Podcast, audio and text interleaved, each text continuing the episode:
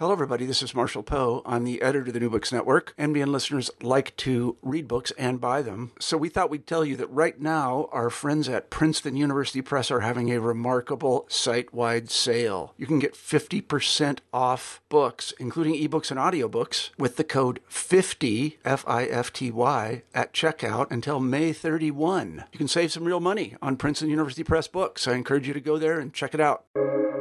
Welcome to the New Books Network.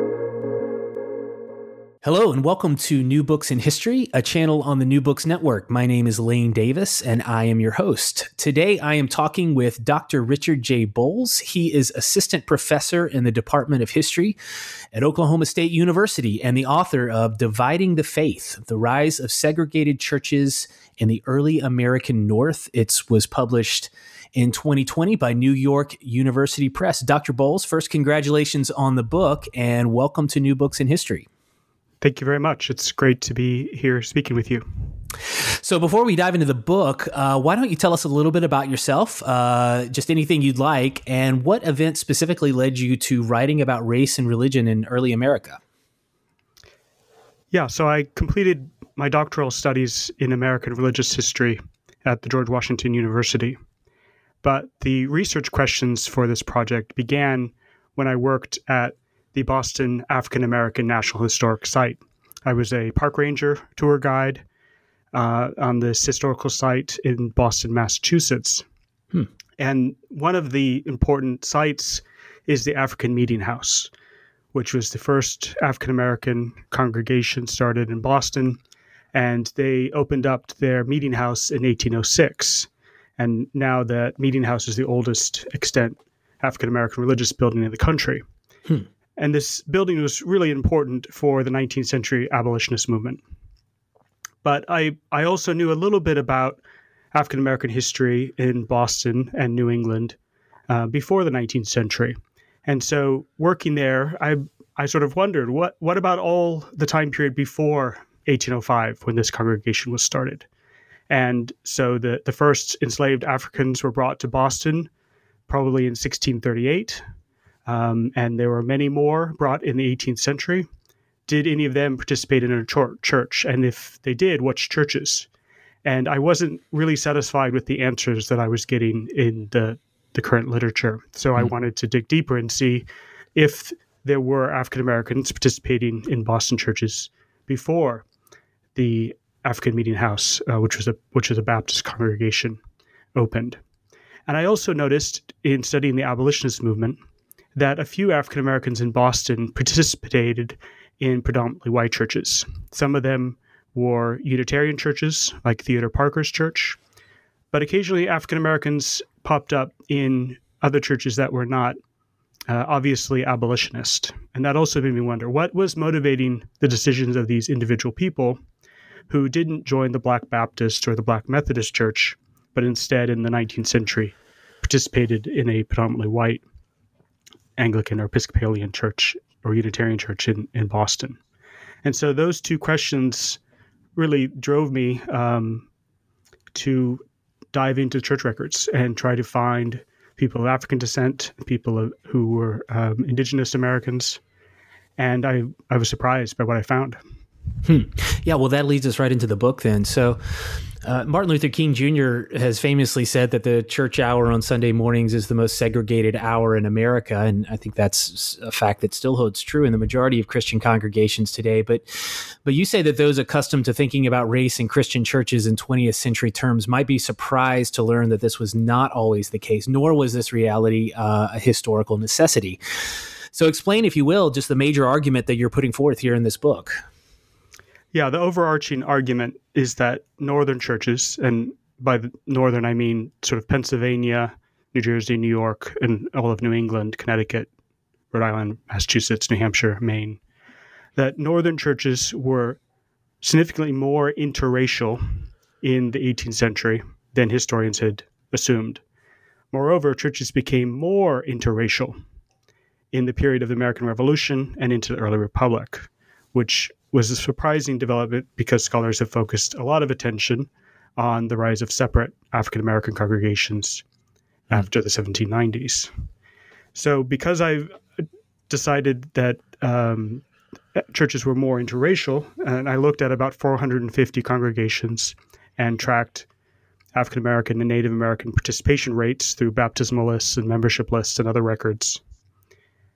Because churches were more interracial and were interracial for longer, I argue then that the churches had a bigger impact on race relations across society. And when churches eventually become segregated, as separate, that gave moral sanction to segregation across Northern society in the 19th century. Hmm. So we'll kind of walk through some of this uh, chron- uh, chronologically. So you say that um, American religious historiography has incorrectly coupled the First Great Awakening with an increase in participation of, of Black and Indian converts, but that revivalism is an inadequate explanation for this. In, in fact, you claim that religious practice for racial minorities was just as varied as it was for white Protestants. So, explain what's going on here and what were the motivations for Black and Indian participation in Christian churches during this time? It's a complicated story, uh, and that's why I say that it, uh, the Great Awakening is not enough of an explanation for the origins of Native American and African American Christianity in the North all people are complex. There are a wide variety of practical and principled reasons why individual people choose to attend or join churches. Hmm. And especially when we're talking about African Americans, Native Americans in the colonial era, we're talking about people who are facing oppression, enslavement, dispossession. Their choices are severely limited. Their options are severely limited uh, given the place they are in these societies.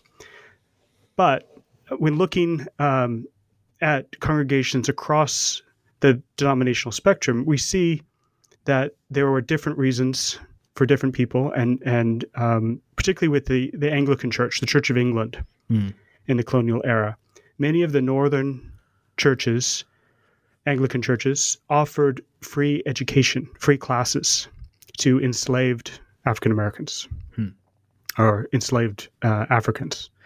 And I think that the opportunity to gain an education, it's a religious education, but it often included the ability to read, learning how to read. The access to education was a strong motivation throughout the 18th century and into the 19th century for African Americans to choose, to the extent that they had choice, to choose to participate in, to baptize their children in, to take communion in, uh, Church of England parishes. And so if we look only at revivalism, and certainly other African Americans found the revivalist churches really appealing. A lot of African Americans, relative to other churches, participated in Old South Church in Boston, which was a center of the Whitefield revival in mm. 1840. So there are many African Americans who find the revivalism appealing. I'm not I'm not objecting to that.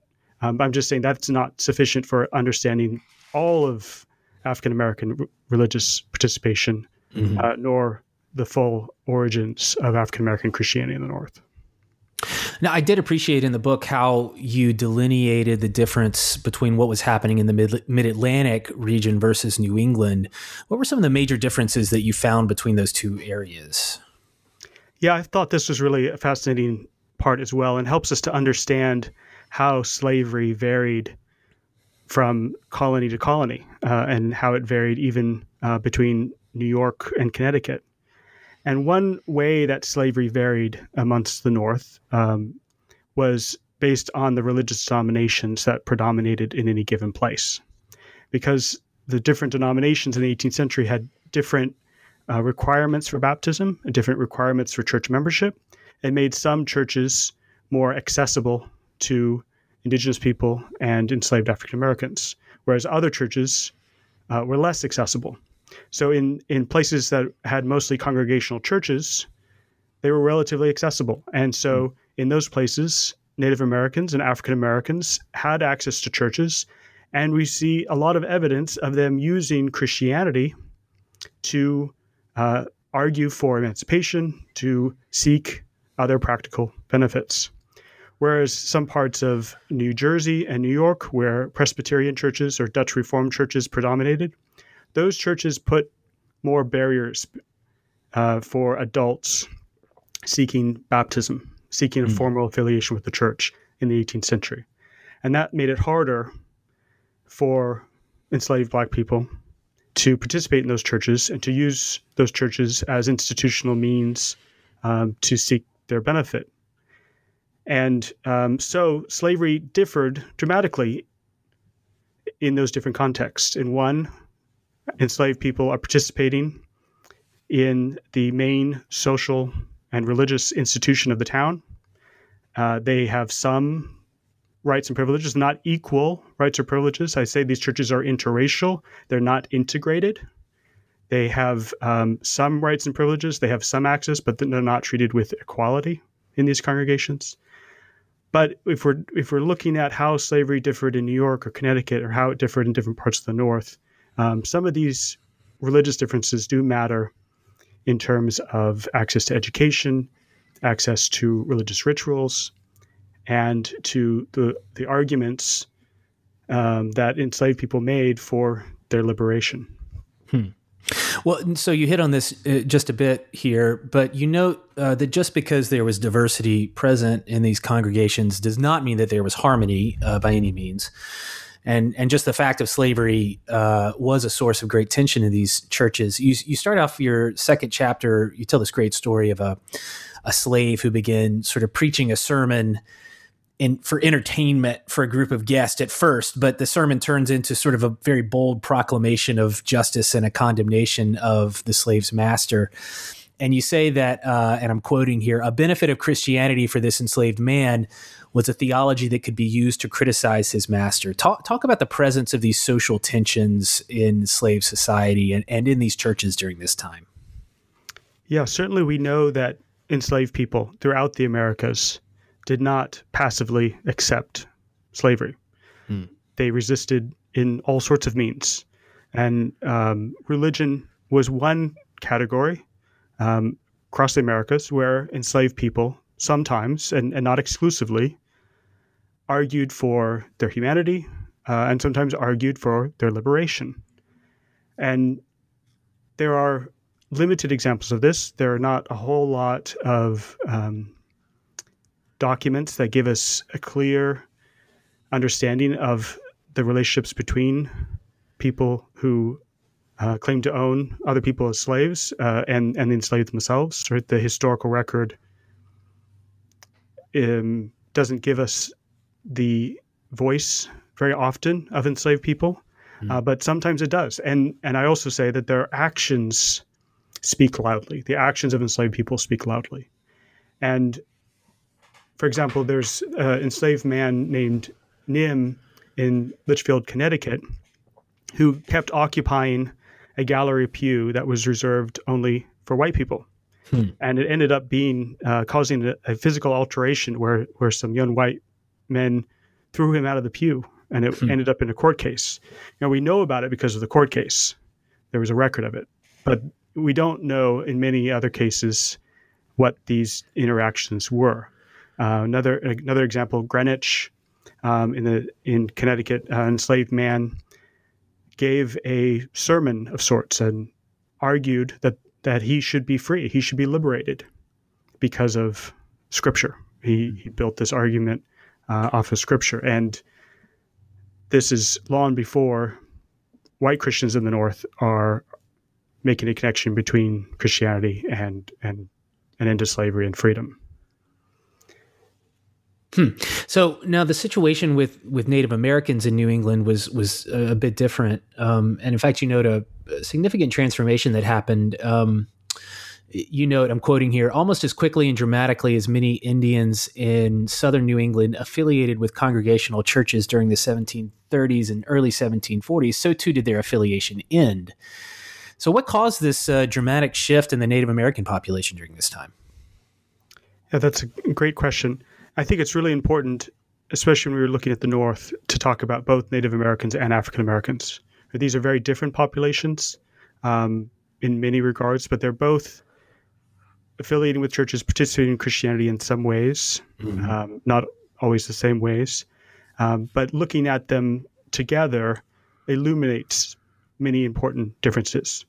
So there are Native American churches that go back to the mid 17th century in Massachusetts, there wasn't that longer history of Indian churches in Connecticut and Rhode Island uh, or on Long Island. Mm. And so during the 18th century, many congregational ministers and some Anglican ministers sought to reach out to the indigenous communities nearby their parishes, and they, they offered education, they gave sermons, they, they sought to convert uh, the Native American populations, oftentimes near their own church communities. And gradually, uh, the, the, Native Americans are exposed to Christianity and exposed to literacy. And during the late 1730s and early 1740s, significant numbers, in some cases, large portions of indigenous communities attended a predominantly white church. Uh, uh, many were baptized, some became members. But many of them withdrew rather quickly, as, as you indicated with that quotation, to practice Christianity on their own. They had relatively more resources than enslaved African Americans. There were Native Americans who were enslaved, there were Native Americans who were in bonded labor, either because of debt or because of courts ordering them to be, become indentured servants. Uh, but on the whole, they have more autonomy, and many of them have land reserves still in Connecticut, Rhode Island, and Long Island. And so that autonomous land reserves, the long history of independence, of, of community governance, enables them to make the choice to run their own churches independent of white oversight much quicker, much sooner than African Americans who overwhelmingly remain enslaved until the 19th century in the North. Hmm. And it's what also makes it really possible for these separate Native American churches to to be formed and flourished are many Native Americans who become ordained ministers. Samson Occom is well educated. He's trained in theology by congregational and Presbyterian ministers and becomes the first um, Mohegan, first Native American to be ordained as a Presbyterian minister. And he helps form a separate church uh, at Montauk on Long Island. Samuel Niles is ordained by his own community and leads the Narragansett Church for a long time in the Narragansett community in Rhode Island.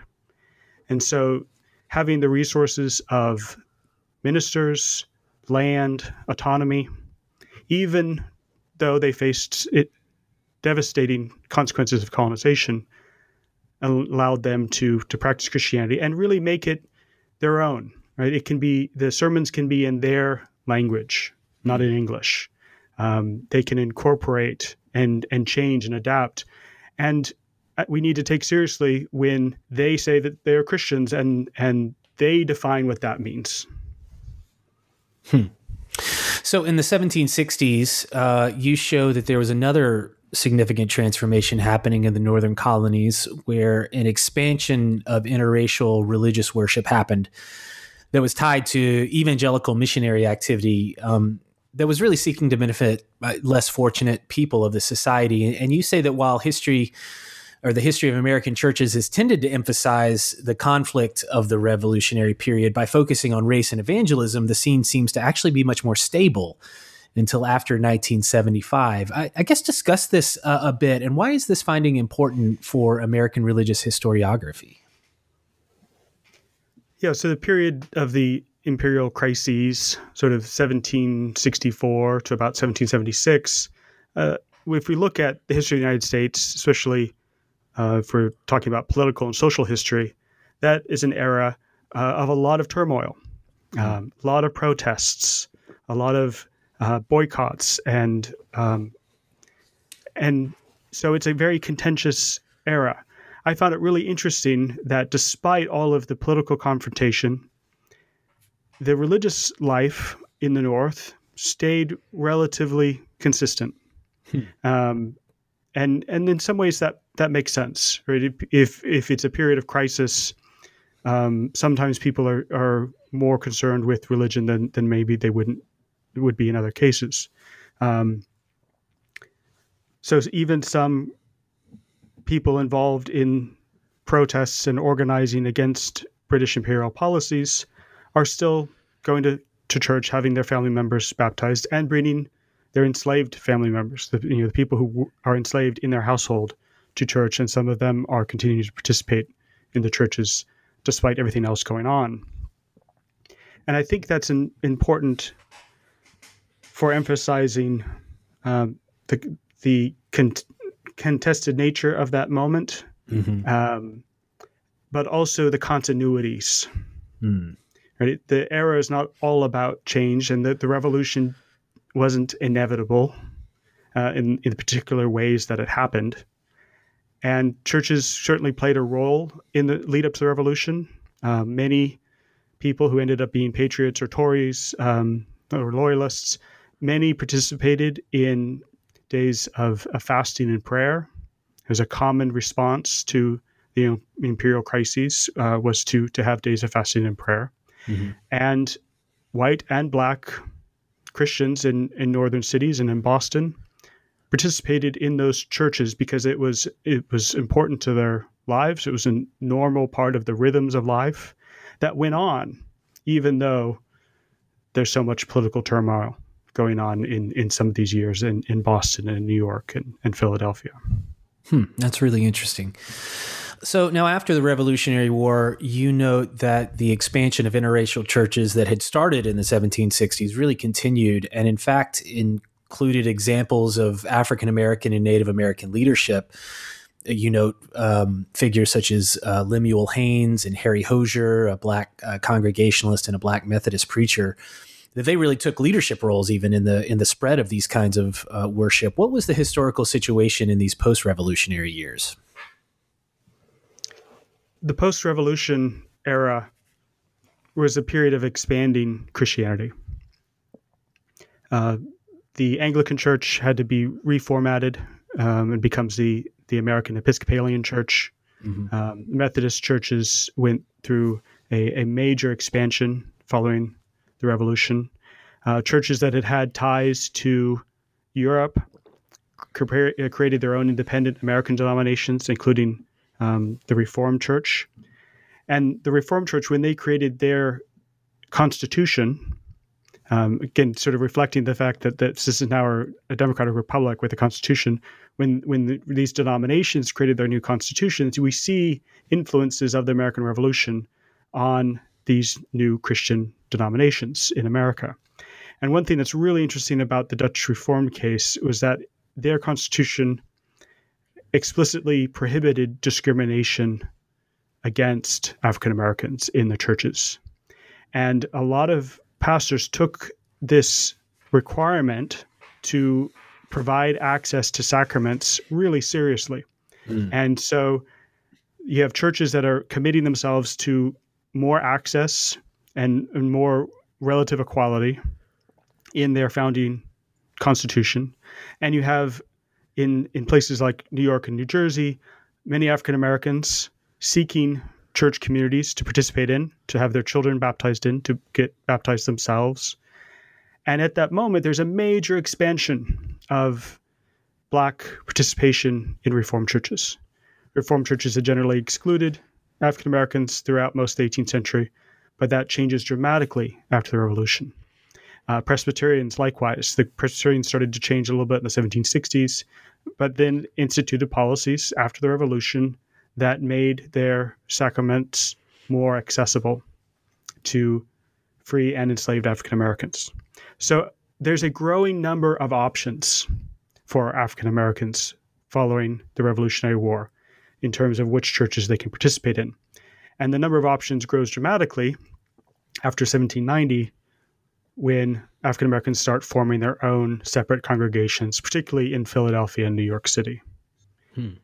So there's a, it's really a, about the growth of African American Christianity uh, and the growth in the number of churches, uh, Baptist, Methodist, Reformed, Presbyterian, who are actively seeking out and welcoming enough to African Americans that they are joining those predominantly white churches, sometimes in substantial numbers.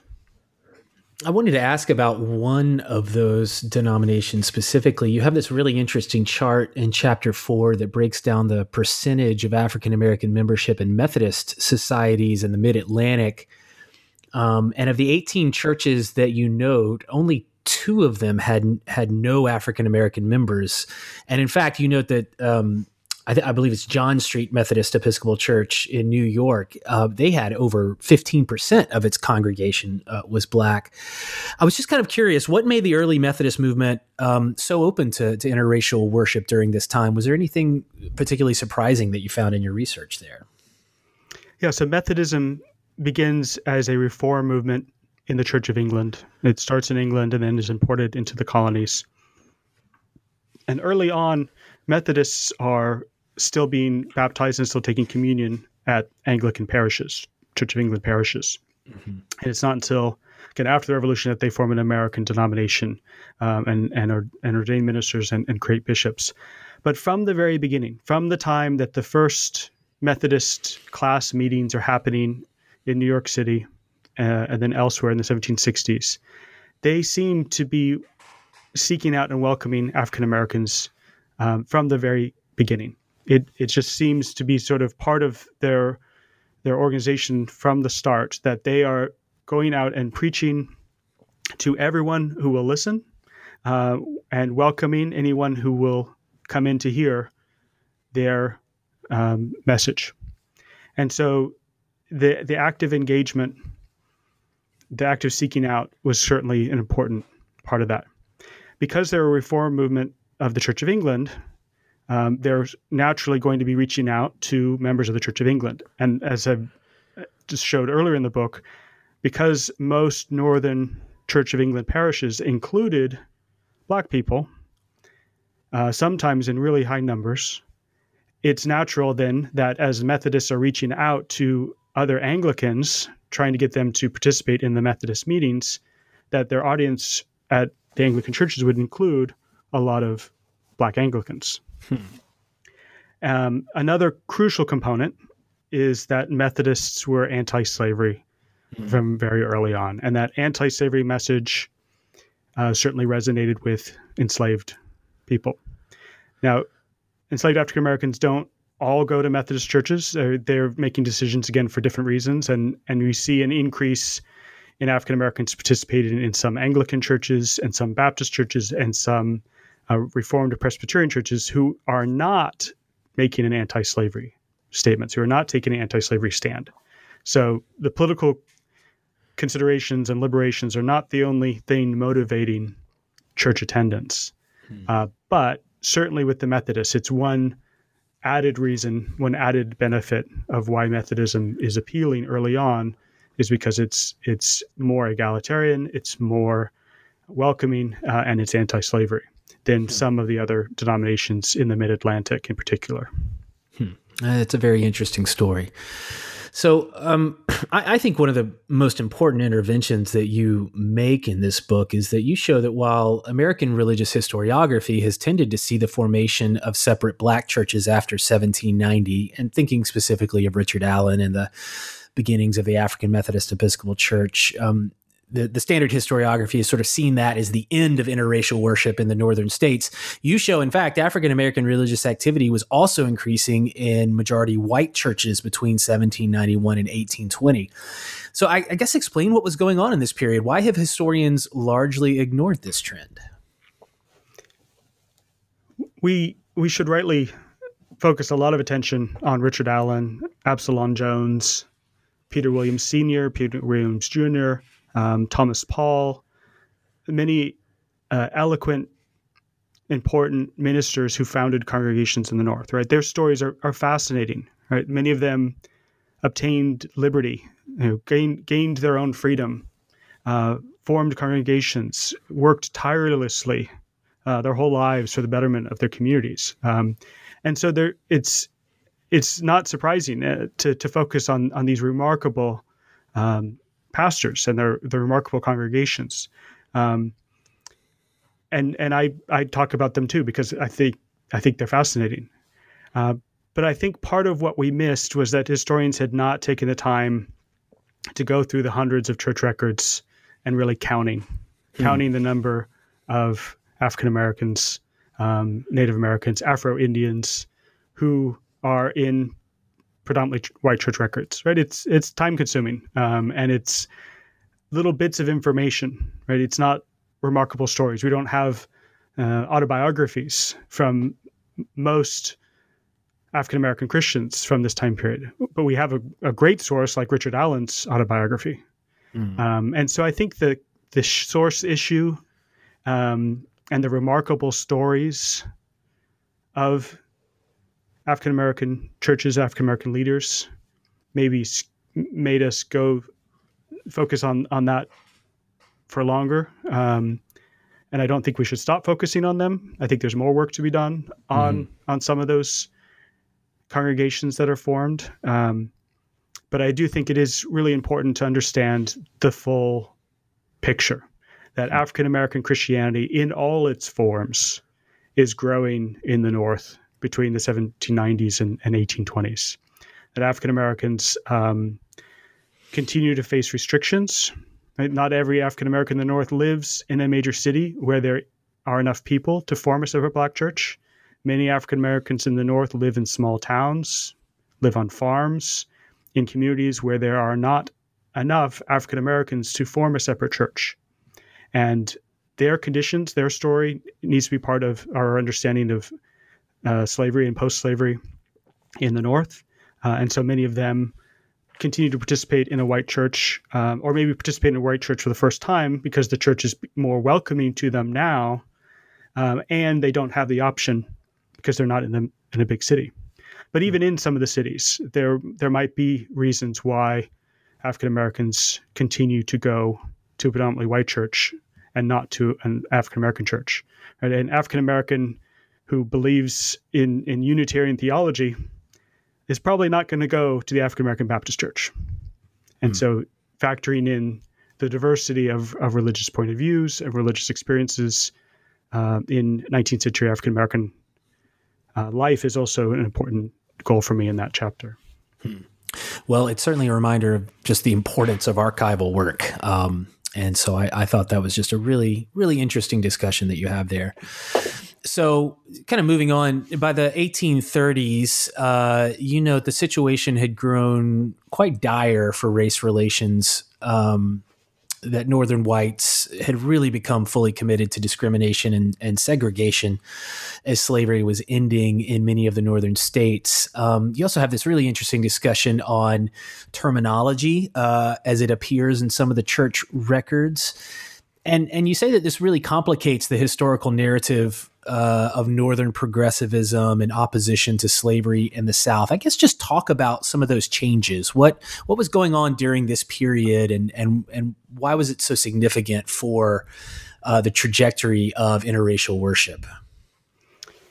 Yeah, we might expect at the moment in time when white Northern churches uh, and white Northern organizations are beginning to make louder critiques of antebellum Southern slavery, we might expect at that moment that the churches would be welcoming to African Americans who have not stopped in their fight against slavery where it still existed. Um, but but the irony here is that actually churches have never been more separate, never been more segregated, and there's really a, a steep drop off in the 1820s in the number of interracial churches in the North across denominations. And that means that in in this moment when churches are becoming divided along racial lines, um, many parts of society are also becoming divided along racial lines. And the churches dividing along racial lines gives moral sanction to segregation in employment and transportation. In the 1820s, we have the first riots against African American communities in the North. Having obtained freedom, found employment, built jobs, built um, businesses, African American communities have, have begun to, to raise themselves. They've built churches. They have uh, distinct, separate communities in some northern cities. And those communities become targets of white mobs who come and destroy churches, destroy homes, destroy businesses, at the same moment as demanding segregation in all work environments and segregation in education and segregation across society. And so it's a really a, a dire moment uh, for race relations. Much like Jim Crow, Jim Crow segregation gets instituted in the South after the Civil War, after slavery's ended. There's a similar thing happening in the North in the 1820s and 1830s.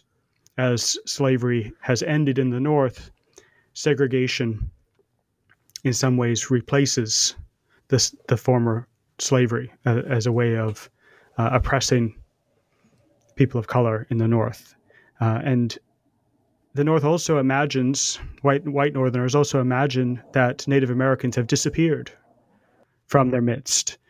Well, some of the Native Americans are actually um, in the black communities, black urban communities, but other Native Americans certainly have not disappeared. They still live in the same places sometimes where their ancestors have lived for um, many, many, many generations. But white Northerners have convinced themselves that, the Indians have disappeared and are actually quali- uh, classifying them as people of color or colored people. Uh, sometimes the church records just say colored. And so when white Northerners convince themselves that, that Indians have disappeared, uh, and but what they really do is reclassifying them in the same category as African Americans, uh, we see this this really shift away from interaction um, and interracial churches.